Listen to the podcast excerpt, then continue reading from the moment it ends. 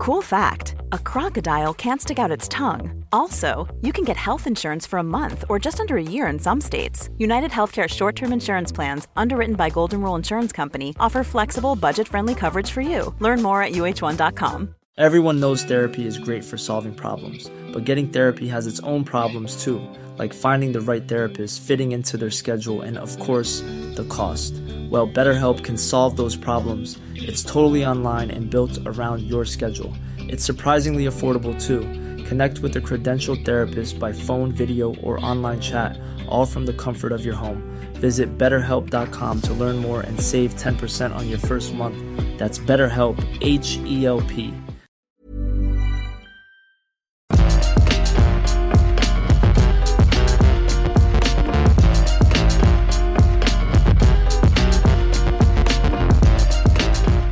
Hi, Josh. Welcome to the Untitled Banter podcast. Yet another week where Jules Gill is doing a business. Man can't get away from the business, can't get enough of the future game show. Go find him over there. All the people wondering what he's up to.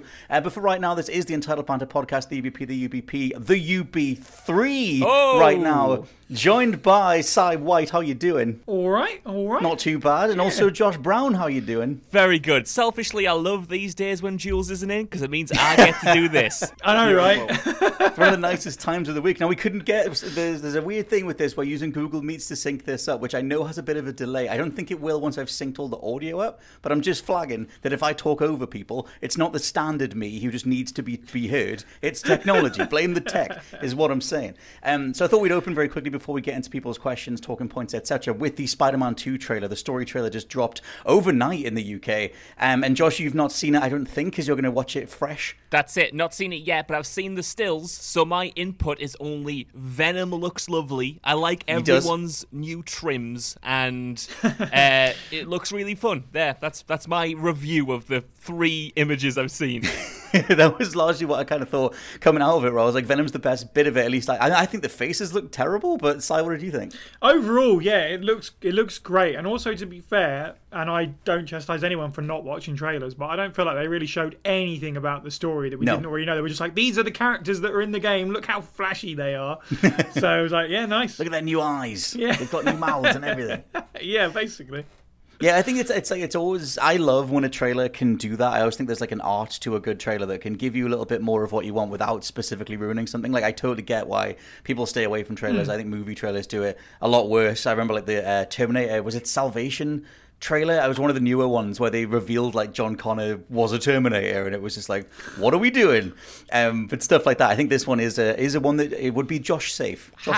Has um, I've seen such a good response to it on social media uh, this morning. Like, has it made you both more excited for the game? Were you already excited for the game? Because I know a lot of people really liked the gameplay reveal, but I know there was some criticisms towards that as well, especially from like a graphical standpoint. Say, people saying, you know, it doesn't look like that much of a leap from Miles Morales, but this one seems to have gotten like kind of universal praise, at least from the the small smattering of uh, opinions I've seen so far. Yeah. So what do you think? I'm a, a weird place, aren't I? Really, because I've only just played the first two games uh, because of you guys. I You was like, well, should I, them, I shall I just jump into the sequel? And everyone in the office was like, no, you need to play both of the first. I was like, okay, so which is really good because yeah, now I, I've Miles Morales. I ran the credits on last week, and immediately it was like, well, I need to know what happens next. And then the trailer comes out, so the hype for me is absolutely beginning Mm. uh, properly for sure. Um, yeah, as I say, like I have no idea what this game is, but it certainly looks beautiful. um, I kind of thought um, in this new one, it almost looks like it's an entirely new engine. Like all, all the faces look so different, and like the um, like it looks great. Like obviously they, they don't, don't show that much. Ga- it's all in engine, but they don't show Yeah. that much gameplay in Yeah. this. There's you know there's one bit where they show like the the wingsuit being used, but most of this it is specifically a story trailer, so there's just lots of cutscene stuff. And um, I think all the character models overall look great, uh, but like yeah, they look completely. Like Mary Jane looks completely different, Yes, like in a way better way. Yeah. Um, but it's like stuff like that where they've kind of overhauled it. It's just the facial animation looks a bit off. There's like there's a bit at the beginning. Um, just to me, it was just how much the faces have changed. Where like it opens on who they reveal is Harry and Peter having a conversation, but I was like, who the hell are these guys? I don't know who these two people are. and then um, then Harry's like, hey Pete, we need to do this thing, and I was like, oh, that's Peter Parker, right? Okay, cool. with the interesting gameplay. Because, sorry, Si, I was just going to ask if like you played the remastered version, right? yes, yeah. So I think because I did as well, I think may- maybe me and Si are more familiar with new Peter Parker, especially. And I don't think you. Oh, did you yeah. play the PS5 remaster, Scott. No, no, I got it, but I didn't finish it. I just sort of got it because I was like, well, I should get it because it's me and I get everything, but I didn't finish it. because I've like come to accept the new face, and I think Mm. obviously a lot of people won't have played the remaster if they played the PS4 version, and are jumping into this fresh after a little tease of new Peter Parker and Miles Morales, and being like, okay, this guy's here to stay.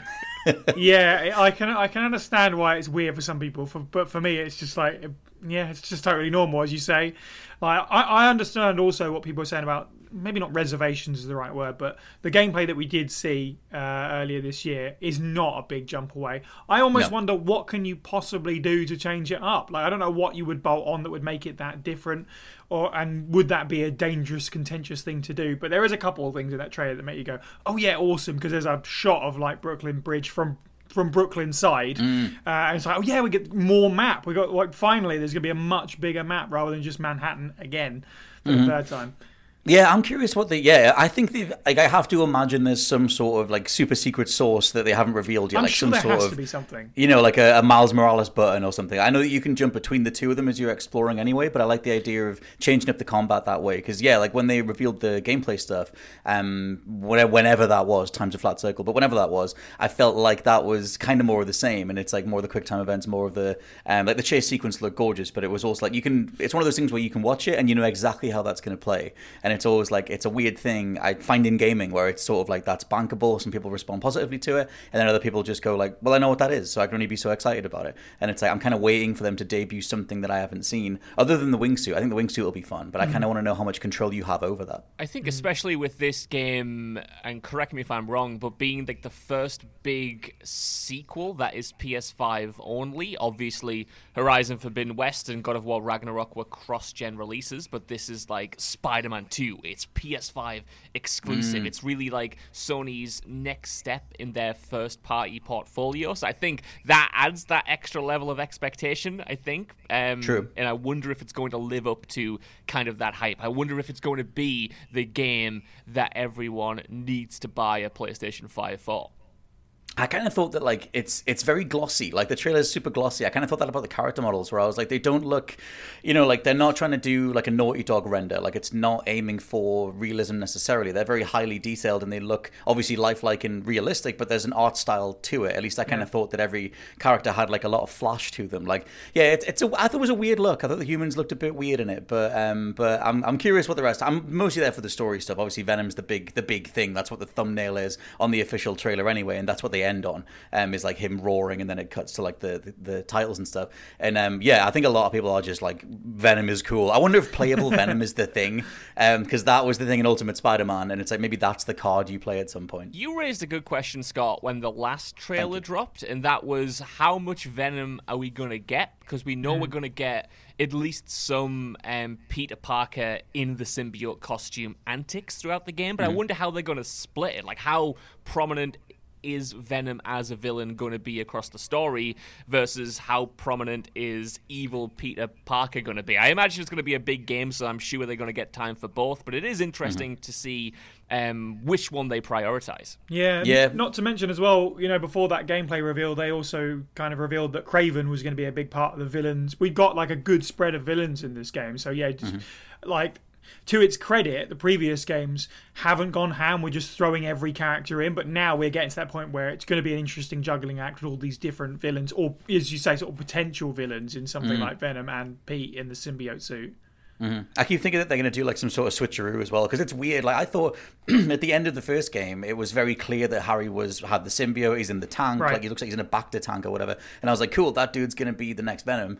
Um, and then in all the materials for it for Spider-Man Two, they're like, hey, what, what? letting You know, Eddie Brock's not Venom. And I'm like, yeah, we know because it's Harry. So I'm like, are you doing something else? There must be something else to that. Well, here's the question, right? Is there only going to be one symbiote in the game, or is that going to serve as a twist that we maybe get a Carnage, or I think it's Toxin, or whoever it is, you know, multiple Toxin, yeah. versions of the symbiote? Because, like you said, there's that big tank, and maybe they are developing multiple um, serums or antidotes or cures or whatever you call it for Harry, and maybe with that they create two strains of the symbiote accidentally. I don't know. That's pure conjecture on my part, but I wouldn't put it past them to kind of front load Venom, front load Cra- Kraven, and the rest, and then have a secret villain exactly like they did with Doc Ock in um, Spider-Man One. Yeah, that's a really good shout. To be fair, I hadn't even thought of multiple Venoms. I'm just hoping for playable Venom in there somewhere. um, but let's get to a bunch of people's questions because we had a lot of people sending in various questions and talking points, etc. Massive thank you to everybody as always.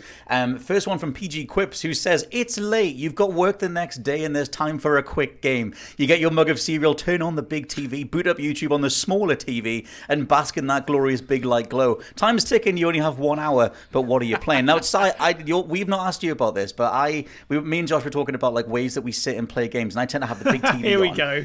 And then I've got the laptop on. I've got little things on there because I want to keep up with things. I'll pause different things. I'll go between the two feeds. I'm, I'm, I'm having a, a lovely time. Josh had a big problem with this, and it became a whole thing. But anyway, um, on me. Don't say like Josh is? had a problem with this. You know Well, I didn't have a problem with it. Ewan was on my side, and even your He friend was. of mine, Most Ash of the Millman, world- was on at my side, if I recall. So that's three. yeah, she was one, DMing so- us, going, "What are you doing?" You're gonna have to most of the uh, most of the world was on your side, but uh, but either way, Si, how do you tend to watch stuff? Do you do you have one thing on one feed at a time, or have you got multiples on the go?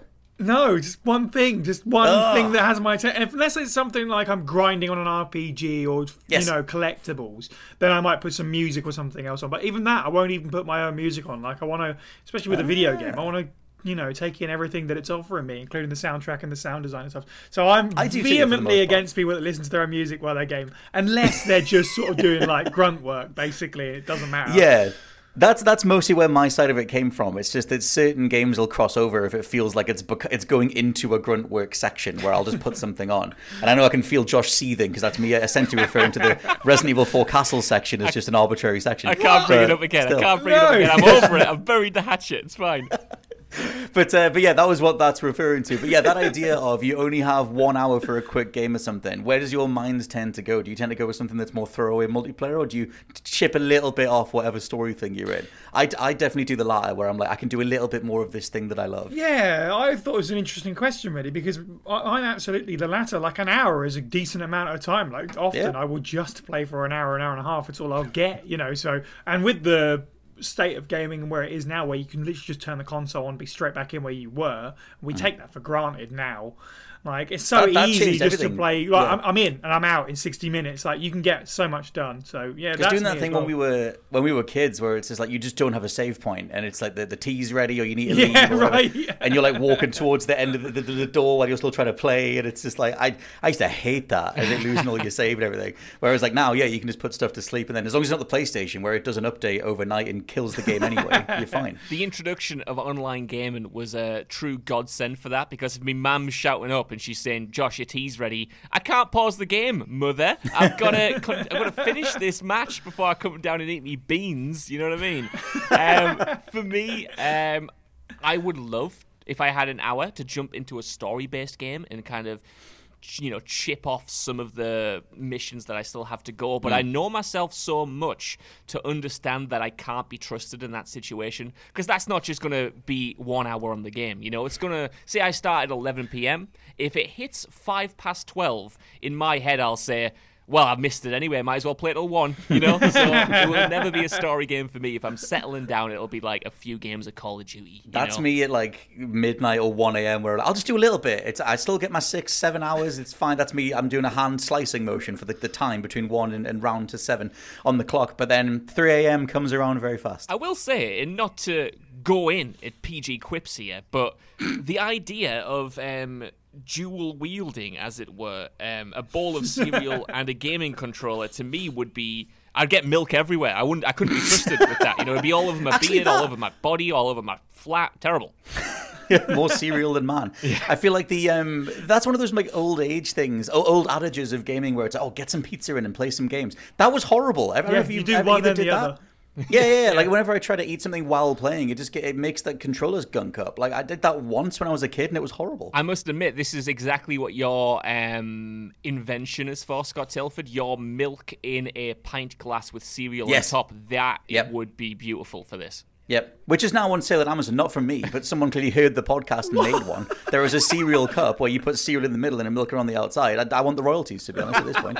But uh, next question from uh, Willie Araya, who says, Favorite gaming soundtracks to listen to? I love Cupheads, Bayonetta's, and Final Fantasy 7s, but I grew up listening to all the Metal Gear Solid soundtrack on my old MP3 player. Also, thanks to me for the Humanity recommendation. Um, yeah, awesome game. Um, also, we had a question from Juan Castaneda, who says, If you're throwing a music slash, uh, sorry, a music rave slash party, what video game soundtracks make the cut? Also, what's an underrated soundtrack that people need to know more about? Silent Hill 2's music and sound design are GOAT. Oh. Which is true. I thought we could just do this as a general check-in Yeah. on video game soundtracks. Now, I I am a person who, I mean, has listened to nothing other than Final Fantasy soundtracks for about the last three weeks or so. Yeah. Um, but I regularly put on um, Hotline Miami's soundtrack quite a lot. I mean, that's more of a collection of songs. But if we're talking like scores, then Final Fantasy is an easy one to go to. General RPG stuff, JRPG stuff, um, is an easy one to go to. But um, Sai, any from you? I don't think Josh is much of a, a soundtrack. Oh, this is my area. Yeah, Final Fantasy VII is the soundtrack of my life, so that Yes. that's always good background music. Certainly, I'm also so unsurprisingly one of those weirdos that will listen to Resident Evil soundtracks and be like sort of calmed by it, like, like out of context. It's just like, oh yeah, it's all the menacing sound effects. yeah, it's just like home. Um, in terms of a rave, though, the correct answer is Streets of Rage 2. Like, that, Oh, still, God. go- even on a Mega Drive, like sound chip, you could play that through like a giant set of speakers, and it sounds massive. So absolutely, same thing with Mm-hmm. Mine would be Yakuza. Hotline for the for the rave thing. Oh, Yakuza's Yakuza a great would show. be great for rave, and also just fun to listen to. Like the boss themes from Yakuza Seven, I've just got a playlist of all of them, all the battle themes. I think. I tell you what, I need to shout out as well is um, Tee Lopes stuff like the TMNT Yeah. Shredder's Revenge soundtrack, um, and like he's doing the new Sonic Superstars album, uh, album, like the soundtrack. Yeah. I think And um, stuff like well. that. There's a game that just came out called Gravity Circuit. Um, I forget the name of the composer for that, but it's very Tee Lopes type stuff. Gravity Circuit is a phenomenal 2D uh, platformer, just uh, out of nowhere, completely destroyed my life for the last couple, couple of weeks, um, alongside Final Fantasy. But yeah, that thing's great. Josh, where you coming in? I feel like a bad gamer every time this um, topic comes up because I never throw on just a video game soundtrack to listen to. I love them inside the games themselves, like absolutely stunning. You know, just playing Final Fantasy 16 there and appreciating every single note of that. But I don't put like. that on when you're on the way to work. Well, this is the thing. I don't just find throw the it flame on on. Spotify. But that said, I will throw on licensed soundtracks to games. So I, you know, there's many a time I've thrown on the complete compilation of Tony Hawk's Pro Skater one to four songs, a lot of old FIFA songs. If you have like a big Oh, Burnout soundtrack. as well. Burnout soundtracks Yeah. like those absolutely hit. That said, if I was a DJ in a club, which please no one book me to do that, it sounds incredibly stressful. Um, I'd be dropping. I know this isn't just games. I'd be dropping the Succession theme tune. I'd be dropping the theme for Metal Gear Solid 2. It would be on fire in that club. It'd be Wait a amazing. minute, that. Th- This, this, sorry, I'm doing high voice. This is a perfect thing. Why are there not video game rave nights? There are so many soundtracks you could pull from. There are so many genuine bangers. Also, that would just be like great. incredible remixes that people do, right? Yeah. And stuff like that. Like that would be really cool. This is some of the uh, sorry, just super Yeah, quick. Some of the synth remixes of like Zelda stuff, like um, like Zelda's own theme Yeah. or the um, the fairy fountain music. There's some great stuff. Old some old Nintendo, some of the um, the Star Fox theme with like a, a beat under it. Oh, it's good stuff. it's like you know like the um, wrestling fans they get some nights somewhere where you know you'll be outside in the club and then the dj will drop a load of wrestling themes like just just do that for some gaming themes drop the halo 3 uh, main theme and like make everyone cry for uh, seven minutes or however long You said Halo 2 weirdly there, but it's it's close. I would go, the Mjolnir mix is what you want, mate, with the guitar in it and everything. There i'm was just uh, laughing and pretending i know what that is there was a I when I went to Sonisphere a few years ago. You know how bands will play like just random music between tracks or stuff when they're like you know switching over guitars or whatever for different tunings. Uh, there's a band called Sentiment, which is made up of some of the guys that were in InMe. They weren't around Nice. very long, um, and a lot of their music was inspired by video games. And between tracks, they would play. Millions of people have lost weight with personalized plans from Noom, like Evan, who can't stand salads and still lost 50 pounds. Salads, generally, for most people, are the easy button, right? For me, that wasn't an option. I never really was a salad guy. That's just not who I am. But Noom worked for me. Get your personalized plan today at Noom.com. Real Noom user compensated to provide their story. In four weeks, the typical Noom user can expect to lose one to two pounds per week. Individual results may vary. It's that time of the year. Your vacation is coming up. You can already hear the beach waves, feel the warm breeze, relax, and think about work. You really, really want it all to work out while you're away. Monday.com gives you and the team that peace of mind. When all work is on one platform and everyone's in sync, things just flow wherever you are. Tap the banner to go to Monday.com.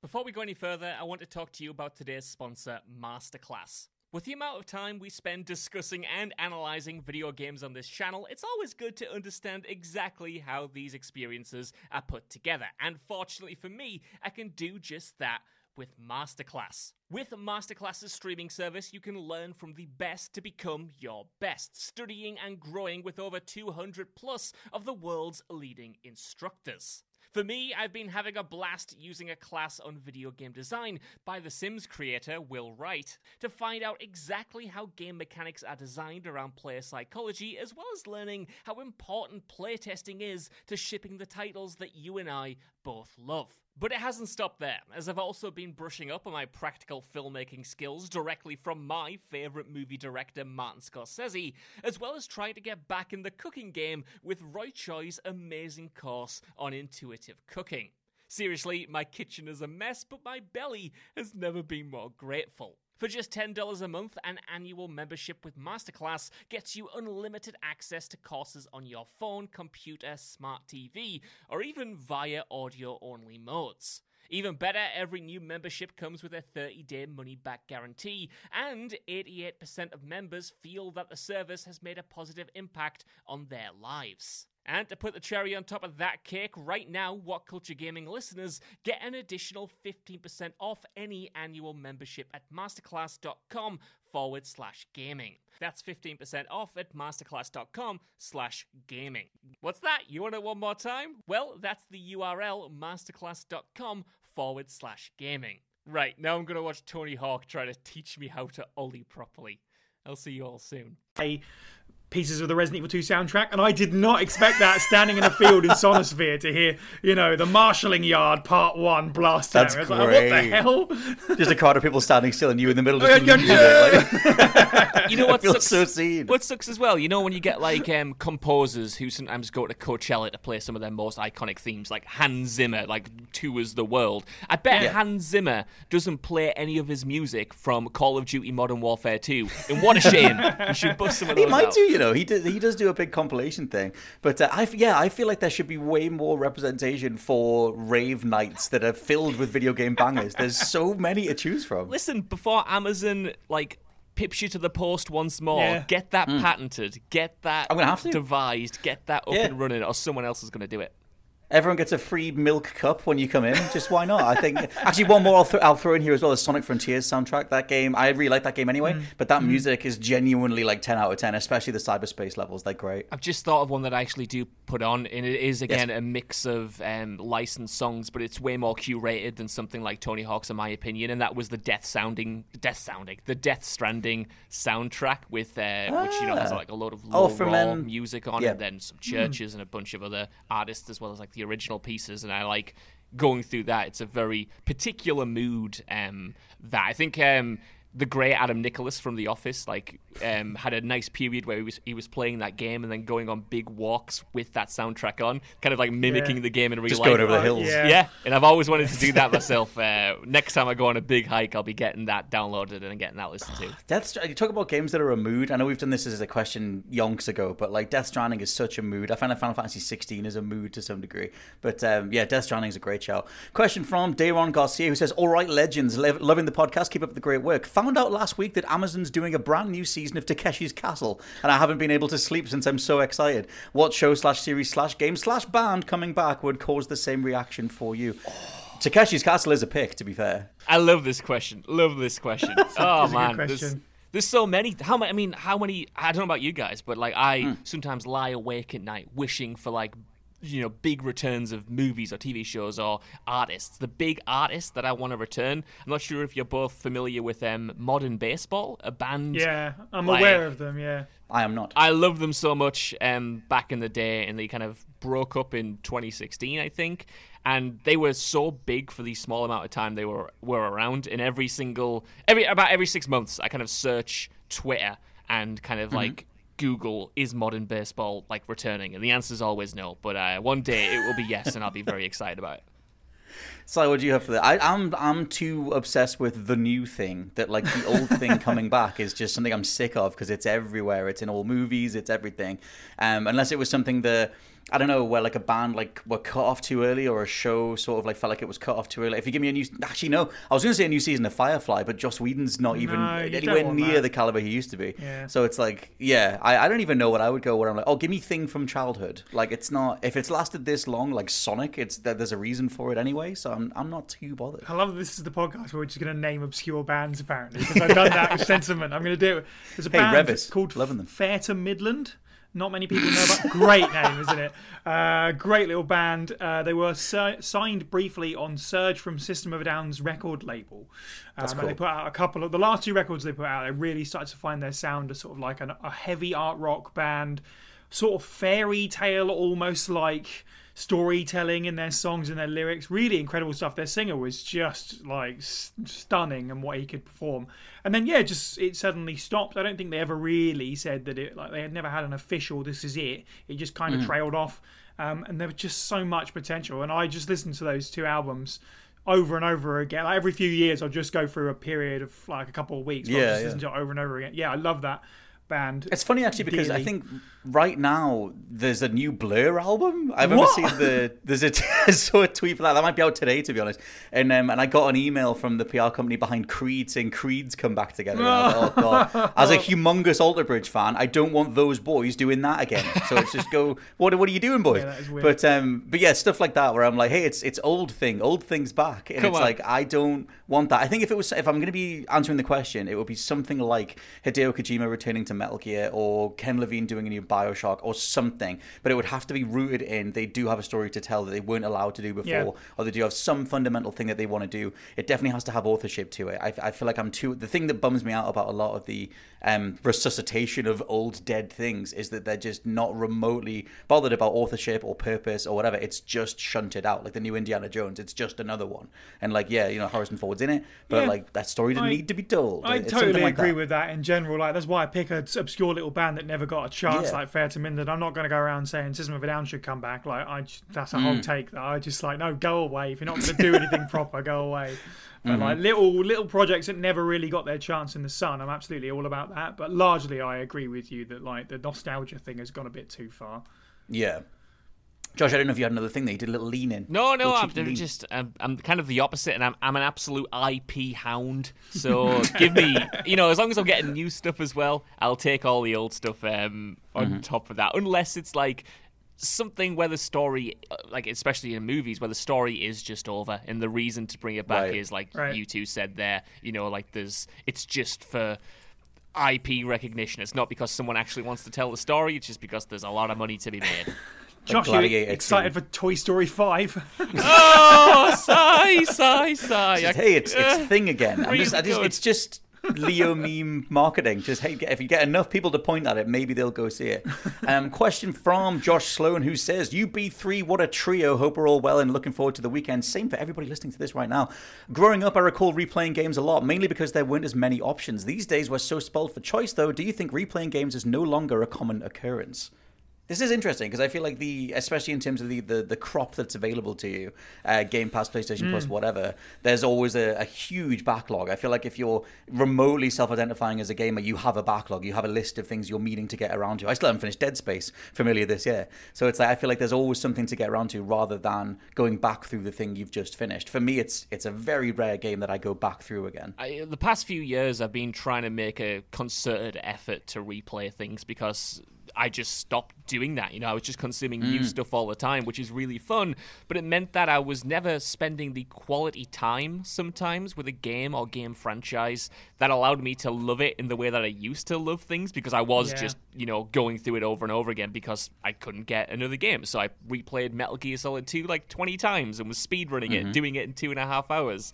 So I'm trying to carve out the time to go back to things that I love and kind of reappraise them in a new light. Because I mean, as we grow older, as our tastes change, I always find that it's interesting to revisit stuff that you loved because you might love it now for completely different reasons, and that's like Yeah. really cool. But it's hard to do that. I mean, just the other night, I was looking at the releases slated for 2023 and almost had a panic attack trying to figure out one, how am I going to fit all of those in, but two, how am I going to tackle the backlog that I've already built up over the year? And 3 how am I going to get to projects that I wanted to jump into, like going back to Resident Evil 3 and Resident Evil 2 on the PlayStation 1, which I've been trying to do since January and just haven't found the time to do. Like this, You this got Fear Effect as well, mate. and Fear Effect, which I I, I almost started last of. night. Um, so I think you know we're in a kind of great situation where we have access to all of these games. I think that's amazing because it opens you up to new genres you might not have tried before, and kind of makes your tastes more varied. But at the same time, I do think it has an effect where those games sometimes are viewed as more disposable, and you might Mm. not spend that time with them that you maybe used to. I definitely think that about Game Pass. I think that because it just feels disposable. It feels like here's your latest crop. Just try and find something in here. And the, I think some of that's the, the wider caliber of the, the bar of quality across all those releases. Like there's nearly always a gem in there, but you don't know which one's going to be the gem. It's sort of just um, it, it, it's something about monthly rollouts does kind of come with like a discardant kind of feeling to it. But Psy, what's your thoughts on replaying stuff? I actually am sort of in the reverse of where you are, Josh, in the sense that I am trying now to open myself up to play as much stuff as possible instead of spending too much with one game, spending too much time Nice. with one game, because uh, I'm highly aware in this job that I should try and build my knowledge base up and play all these games that I missed. Hence, you know, Spider Man and stuff recently. So yeah, my backlog at the top of that now is a bunch of stuff that I really should have already played. Uh, but yeah, I absolutely take your point because there is a worry with that where it's just like it will sort of go in and out because I'm sort of almost blitzed through it or I'm thinking too far ahead ahead about what's next. Because you're right, the end of this year is ridiculous. Like I've had the same Yeah. anxiety of like, okay, I don't know what I'm going to get to in what order, which one of these games is going to get pushed onto the backlog and. Let's face it, never get played because that's Yeah. how it goes. That's kind of my thing. It's sort of like I mean, at the minute, like in terms of, because I, I definitely prioritize the new stuff above all else. Like it's very rare that I'll go back to something, but yeah, there is just a huge list of stuff to get through. Dead Space slipped through the cracks because I went to Japan Yeah. for a couple of weeks, but it's one of those things that I I do want to get back to. Um, and then yeah, looking at the rest of the year, I'm like I, I'll just throw myself at this release schedule and I'll just see what I can get through. Like something like Starfield is such a big wedge between everything else, but I'm Yeah. personally looking forward to Sea of Stars so much. Same. So I'm like that's just gonna get in the way.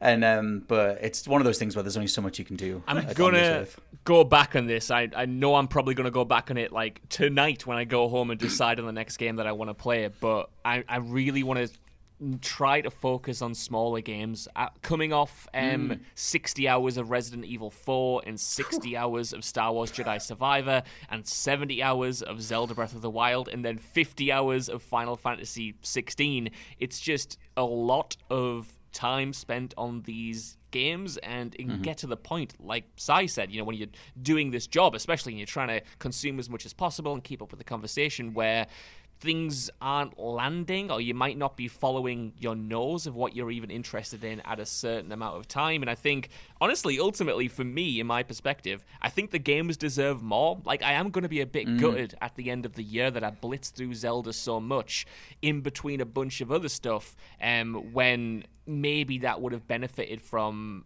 kind of being played in a vacuum, being played in a situation where it was allowed to breathe, where it was the only thing I was focused on and the only thing I was interested in playing, like Breath of the Wild was, where I had all of this time, nothing else was out, and I could mm-hmm. indulge in it. This Zelda Tears of the Kingdom has kind of become another game within a batch of great games, and like I said, that's both good and bad, but a weird situation to be in. I mm. had a similar thing with Tears of the Kingdom where I it's probably in a conversation for game of the year for me so far, despite the fact that I played about half of it and then moved on because I I I understood what I was playing. I was like, I keep going. I'm having a great time, but I think Mm. I probably touched just enough to understand everything that this game really has to offer. Like I could move on, and there was the impending of I need to get through Spider-Man and Miles Morales, and then I want to give myself a little bit of a break before Spider-Man Two. Otherwise, I'm going to be burnt out on the series Mm-hmm. right away, which I don't want. So I did just got to the point where I was like, yeah, I, I guess I've I've had a great time, but maybe it's time to jump onto something else, which is a shame because it's awesome and it's potentially game of the year, but I only put 40 hours into it as opposed to the over 100 I did for Breath And of the also, Wild. only in, in gaming would we say I've only put forty hours into it. Like, there's Well, yeah, always that thing as well. It's um, I think we should do a whole podcast on like the expectation of getting through as much as possible because it's definitely like you live this life, you do it for a job, you spend all of your free time keeping up with the medium you then cover for a certain amount of hours during the day. And for the most part, I love that we have other ways of covering stuff in terms of the list and the editorials and whatever. We're not a review based business. Like we're not Yeah. like you know we don't need to get through all these different games as fast as possible, but we end up doing it anyway for a variety of reasons. And like some of it is like trying to avoid spoilers, or at least it is for me. I'm like I don't want to have the worst parts or the best parts of this game spoiled early, so I'll get through it now, kind of thing. Um, but there is like a there's always a time pressure to it, and you, it gets relaxed or whatever. I think as you do it more for a living, but it, it's constant. Like it is constant, and it's not like a woe is me thing at all. It is No. a one percent job, but like it is it is just a constant job. You are living this life. I think especially when you're interested in doing other things, like gaming is really good, but sometimes I get into a rut with it when it's the only thing I'm doing, and then I kind of want the hmm. game that I'm playing, whatever it is, to kind of just be over so I can have that freedom, especially if it's a big game, and kind of only if it's a big game where I'm looking down the barrel of 50 hours or 100 hours. It's kind of part of the reason why, after becoming a little bit annoyed with Final Fantasy 16's repetition, I kind of just wanted it done. I didn't want it hanging over me, which led to playing 20 hours across two days, you know, so I could kind of make some serious headway in it, because otherwise, chipping away at it an hour a night, two hours a night, it just kind of felt like I was deferring it and it was getting in the way of other stuff that I wanted to do. So that kind of juggling act, I think, in modern culture, where not just in the gaming space, but in the movie space, and the music space, and the book space, where you have this unprecedented access to all of this stuff, and a lot of it is really good, and a lot of it is really interesting or kind of compatible with your tastes. Everything's vying for your attention, and I think it's so easy um, to kind of get caught up on what's next rather than what you're doing right now, or at least I have that struggle.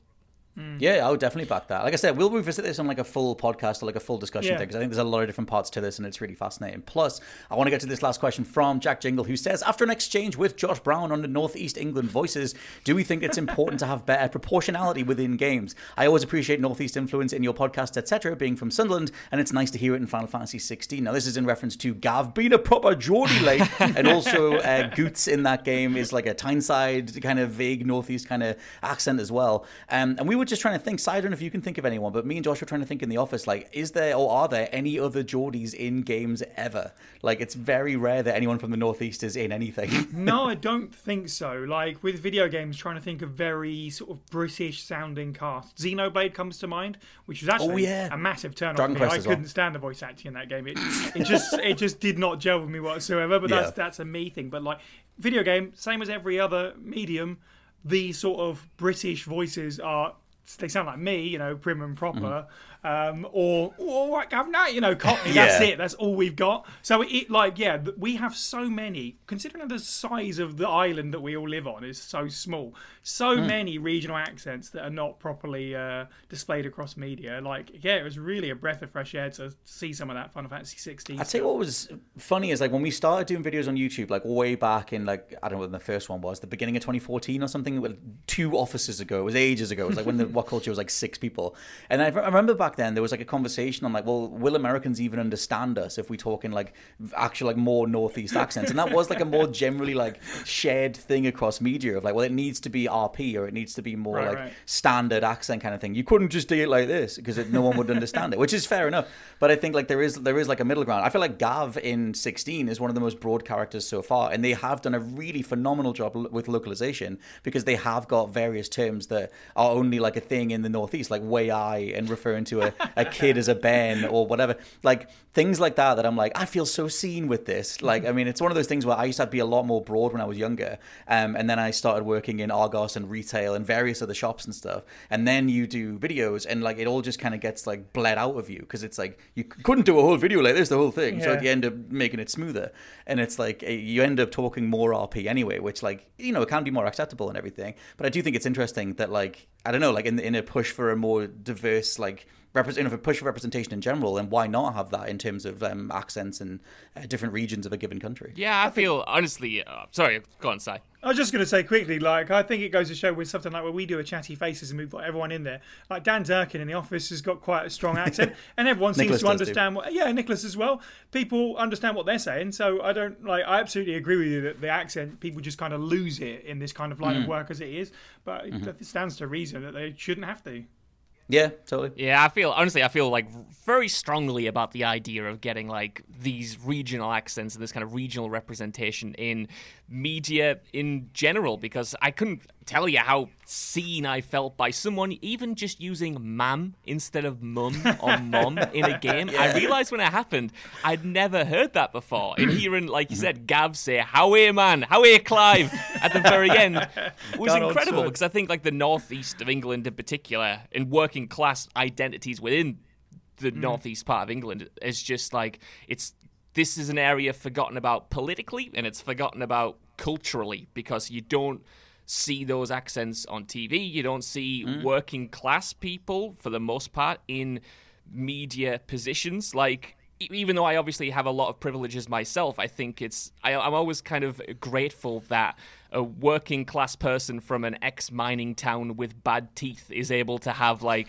a media job. Like I, ge- I ge- genuinely do, and Well, we worked our asses off to get it. Like, yeah. that's it. I kind of want to see that become more widespread because I know when I grew up, like the people in, in my town, in my area, in my county, like just like the idea of ever being in a media role kind of seemed preposterous. Like I'm the mm, first Yeah. person in my family to ever go to university, and even though I make below the UK average wage right now, it's more than my mom or dad ever made in their life. You know what I mean? So it's like I kind of want to see this in media and in games and whatever because it, it matters. It, like it shows Yeah. people that they are represented on screen. It kind of gives them a point of identification, and I think this is so important because I'm I'm saying that as a you know as a as a white twenty somethings guy who has all of these privileges anyway, and who is you know mm. on the whole represented kind of across the board. So if I can feel this representation in one character in a game, it kind of I think it, it makes it indicative of how important representation is across the board because, you know, there are identities way more marginalized uh, and kind of unseen across the board than mine. And to get like those identities whether it's you know indigenous people or lg or people from the lgbtq plus community you know in games in media um, I just think that's important as a way to be seen. It's it's important to normalize those identities and kind of make people think about other cultures and other perspectives and whatnot. I know I'm rambling on here forever, well put, but I just I kind of thought playing through Final Fantasy 16 or playing through whatever. I know Final Fantasy 16 definitely has its prob- problems with representation, by the way, but I just kind of thought like some of the people who say that representation isn't important are the ones who find themselves represented in everything. Absolutely. You know, They Yeah. don't know that feeling that you're talking about where you go, oh my goodness, I've never experienced that before. Like, Totally. Absolutely. Yeah. There's a really good um, video over on uh, People Make Games. There's a phenomenal channel. Like um, when you when videogamer.com, they're still going, but when a lot of the people who set up videogamer.com started fracturing out, like uh, Matt Lees went and did his own thing. Uh, Simon Miller obviously works with us, um, and uh, Chris Bratt is doing, doing uh, People Make Games. And there's just so many great investigative journalistic pieces over their videos on uh, various things. And one of them is about the sort of class distribution around the making of games. How like the idea is that most people making games or most people working in the industry are upper class, so they wouldn't necessarily think to or or there's not much of a need to put in a more working class mentality or a working class accent or something like that into games, um, and how that can change you know how games even feel or look or whatever. And um, yeah, all of it is massively important. I think everything you just said there, Josh, is like beautifully put. Um, to the point where I'll end the podcast on it because I'm running out of time anyway. Um, but a massive thank you to everybody for checking this out, and also to Psy and Josh for joining me on the Untitled Banter podcast, the UBP, the UBP, the UBP. We'll catch you all next week, and thank you all very much. Goodbye. Bye. Hi,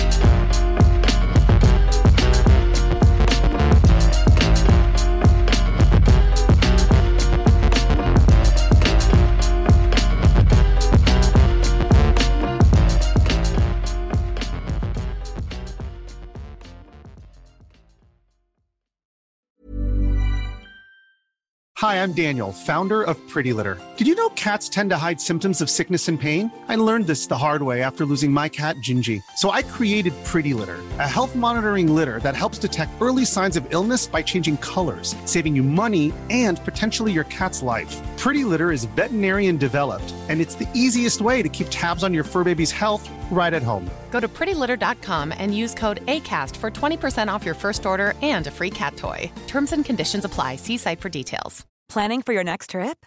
Elevate your travel style with Quince. Quince has all the jet setting essentials you'll want for your next getaway, like European linen, premium luggage options, buttery soft Italian leather bags, and so much more. And is all priced at 50 to 80% less than similar brands.